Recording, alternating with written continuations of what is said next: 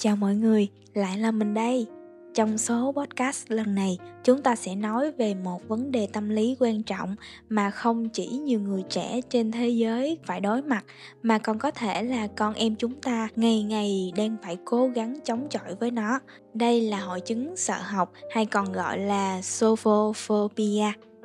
Sophophobia là một cái hội chứng tâm lý mà nhiều người mắc phải và khi mà mắc phải hội chứng này thì họ sẽ có một cái sự sợ hãi, căng thẳng hoặc là lo lắng mỗi khi đến trường hoặc là tham gia một cái quá trình học tập nào đó.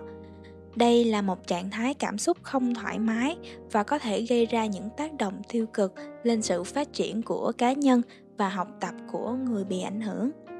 Vậy thì tại sao tự dưng hội chứng này lại xuất hiện?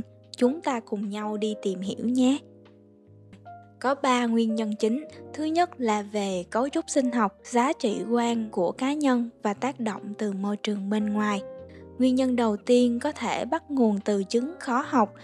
Phần lớn con em chúng ta mắc hội chứng khó học, có thể sợ học bởi vì các con chẳng bao giờ hiểu được những gì từ giáo viên dạy trên lớp cả. Và khi chúng không hiểu bài, thì chúng sẽ nghĩ mình chẳng học được điều gì cả.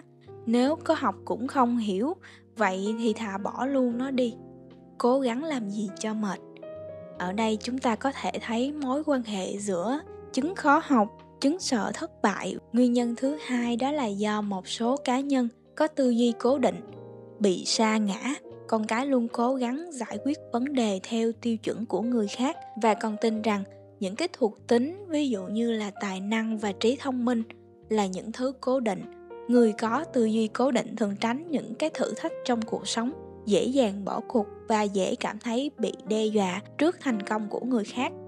Và khi con thất bại thì con luôn có xu hướng là che đi những cái khuyết điểm của mình, hay đổ lỗi cho ba mẹ, cho thầy cô. Một người dễ mắc sophophobia thường là những người dễ bị tác động bởi thời thơ ấu hay tại một bước ngoặt trong cuộc sống của họ. Ví dụ như một đứa trẻ liên tục bị cha mẹ chửi mày ngu thế này thì nghỉ học đi. Hay là ở trường thầy cô không dạy gì cho mày hả? Sao mà mày chẳng biết gì thế?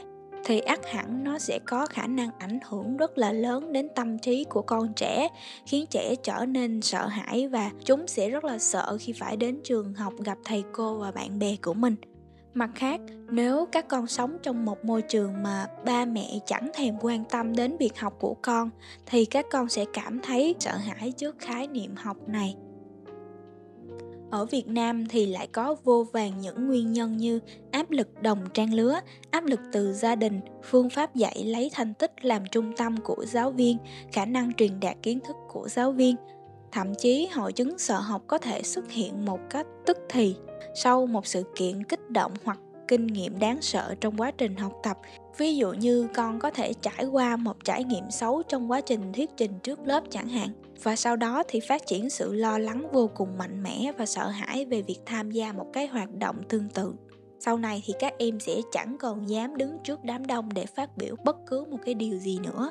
Những dấu hiệu của hội chứng sợ học có thể bao gồm sự lo lắng, căng thẳng tim đập nhanh, khó thở, buồn nôn hoặc cảm thấy bất an.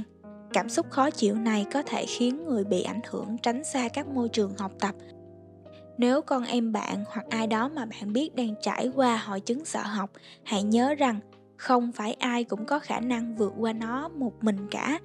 Để giúp cho người bị ảnh hưởng thì quan trọng nhất là mình phải tạo ra một cái môi trường học tập thật là thoải mái và họ cần được hỗ trợ bạn có thể tìm kiếm sự hỗ trợ từ gia đình, bạn bè hoặc thậm chí là từ các chuyên gia tâm lý. Hội chứng sợ học là một trong những vấn đề tâm lý rất là quan trọng và không nên bị coi thường.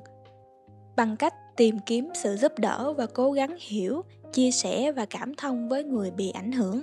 Chúng ta có thể giúp con em vượt qua khó khăn và tìm lại niềm đam mê trong học tập. Cảm ơn mọi người đã lắng nghe số podcast lần này của mình nhé. Hẹn gặp lại các bạn trong những số tiếp theo. Xin chào và hẹn gặp lại.